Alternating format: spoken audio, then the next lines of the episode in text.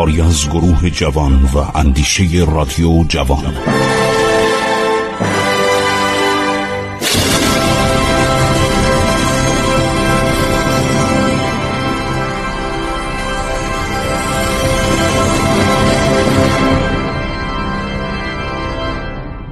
بسم الله الرحمن الرحیم. با سلام و عرض احترام خدمت شما شنوندگان گرامی ما تقریبا به اواخر شاپور دوم سلطنت هفتاد یا هفتاد و دو ساله. بعضی میگن هفتاد سال بعضی میگن عمر و سلطنتش هفتاد و دو سال طول کشید. شاپور دوم با ناخارها یعنی اشراف ارمنی و سرداران ارمنی خیلی رابطه خوبی داشت. ارتش ارمنستان با ایران همکاری می‌کرد. بعد یک جنگ هفت ساله با قبایل هون داشت و هونها که در قسمت های شرقی ایران بودن و بسیاری از شهرهای بین النهرین شمالی رو به تصرف در آورد. یک شخصی به نام والنتین جانشین وویان باز هم یک جنگی با ایران انجام میده ولی در سال 376 این جنگ هم تموم میشه و طرفین توافق می‌کنن در امور این سرزمین ها عرض شود که دخالت نکنن. ولایاتی که در زمان جد شاپور یعنی نرسی از ایران انتظار شده بود برمیگرده. دفع هنها اهمیت بسیار زیادی برای ایران داشت و صحراگردان وحشی بودند که چنان فشاری به مردمان اروپای شرقی و وسطا یعنی استروگوت ها و ویزیگوت ها و غیره دادند که در اثر آن مهاجرت کبیر ملل ژرمن و غیره در اروپا حادث شد بالاخره در قرن پنجم باعث انقراض دولت هزار ساله روم غربی گردید. ولی شاپور از پس هنها برمیاد. امپراتور والنتین هر شود جانشین جوویان عمر زیادی نمی‌کنه. او امپراتوری روم را به دو قسمت تقسیم می‌کنه. خود بر روم غربی فرمان میران. بخش شرقی را به والانس برادر خود هر شود که واگذار کرده بود. خب خیلی کتاب نوشتن در این باره و مطالعات زیادی شده. یک زمانی یک شخصی به نام اردشیر دوم برادر سالخورده شاپور دوم پادشاه میشه. پسر او به سلطنت نمی‌رسه.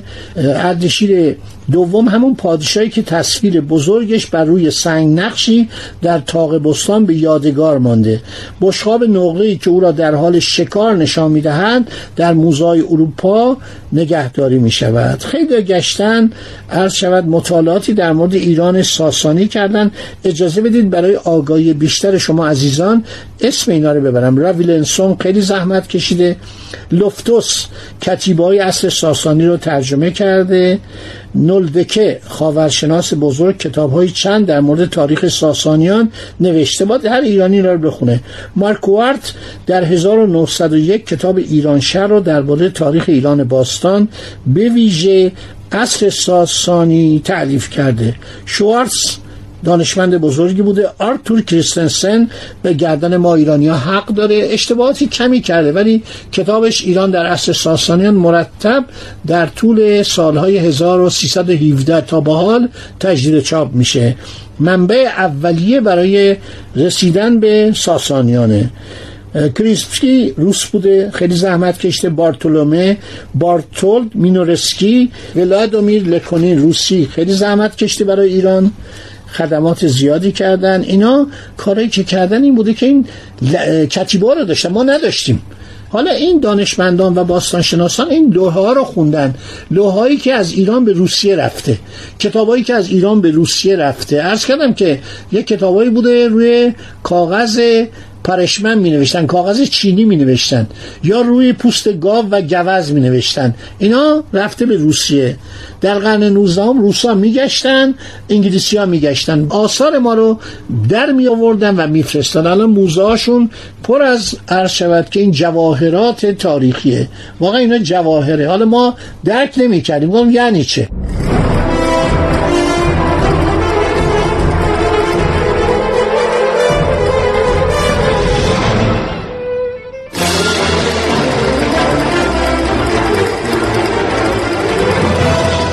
اردشیر دوم ساسانی با کارشکنی و مخالفت و مداخلات بیرویه اعضای هفت خاندان کهن سلطنتی اشکانی و ساسانی واسپوران همینطور بزرگان اسپهبدان شهربانان مرزبانان کنارنگ ها رویارو شد و خواست اینا رو از بین ببره که نتونست. عرض شود که وقایع زیادی اتفاق افتاد و خیلی این وقایع در این دوران تاریکه. یعنی ما باید همینطور بگردیم در این کتاب ها در بیاریم. یکی از کسانی که من می‌خوام ازش قدردانی کنم موسی خورنیه موسی خورانی ارمنیه. برجسته ترین مورخ ارمنی که تاریخ ایران و ارمنستان رو از روزگار باستان تا صده پنجم میلادی نوشته. نام کتابش هم ارمنستانه. مساخورنی واقعا تاریخ ارمنستان رو چون در رابطه با ما بوده خیلی مفصل نوشته.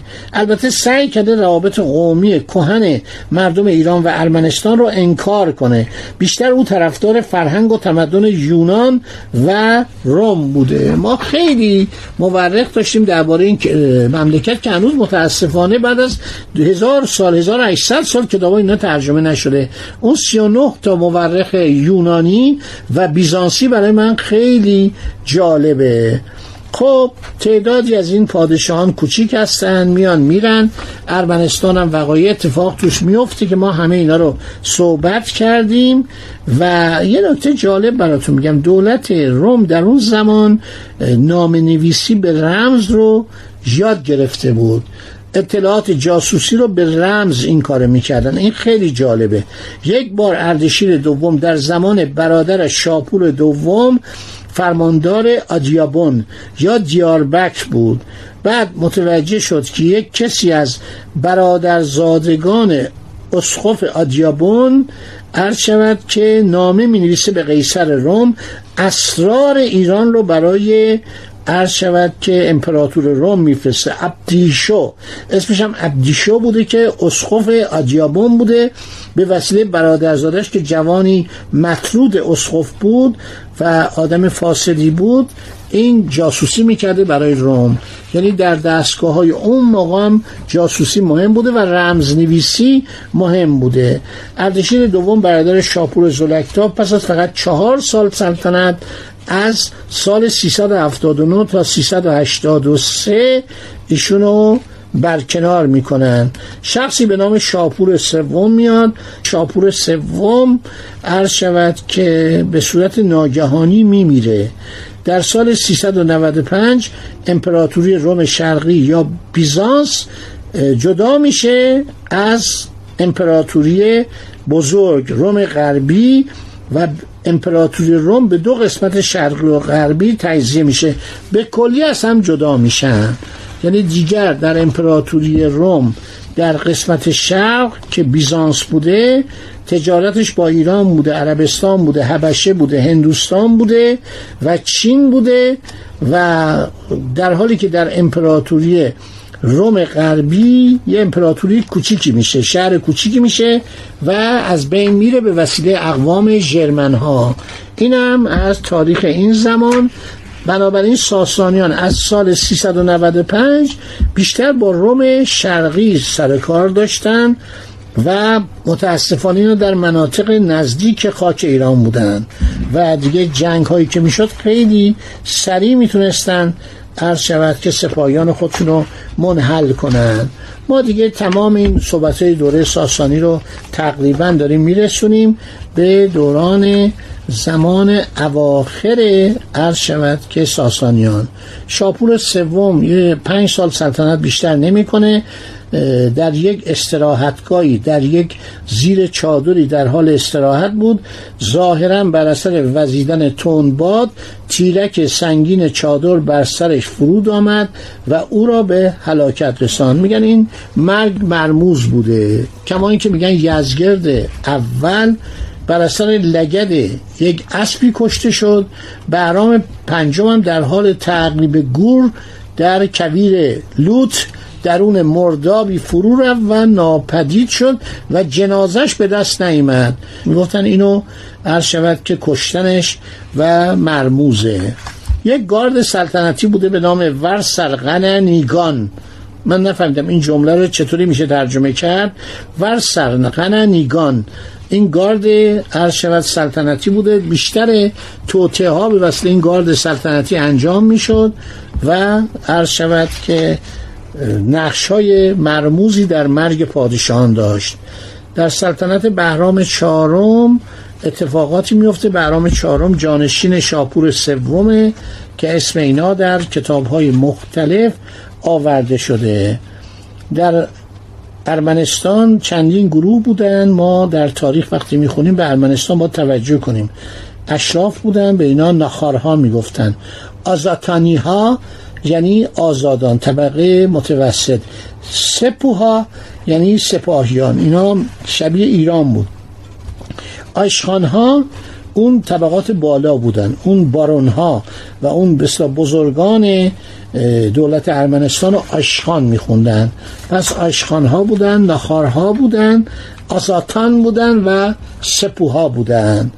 و ارتش ایران به ارتش ارمنستان مراجعه می‌کرد مثل سربازان سوئیس که می اومدن تو ارتش های فرانسه و سایر ارتش ها می جنگیدن داوطلب می شدن ما همیشه تعداد سرباز ارمنی در ارتش ایران بود. خب دوستان عزیز دیگه مطالب من در این مورد داره تموم میشه. جزگرد اول یکی از پادشاهانی بود که به شکل عجیب و مرموزی میمیره. در گرگان یک اسبی میاد سوار اسب که می‌خواد بشه اسب با لگت می‌زنه توی سرش و یزگرد کشته میشه و اصلا ناپدید میشه. میگن در یک دریاچه فرو رفته. ابن اسیر سعالبی و میرخان مورخان دوران اسلام هم این وقایع رو نقل کردن در کتاب خودشون. به نظر ما کشته شدن این خیلی غیرعادی بوده. شاپور سوم بهرام چهارم یزگرد اول بعدم مفقود شدن بهرام گور حکایت می‌کنه که اینها پادشاهانی که یک مقداری با اینها هماهنگی نمی‌کردن اینا رو نابود می‌کردن. کسی هم که موقع خبرنگاری نبود عکاسی نبود.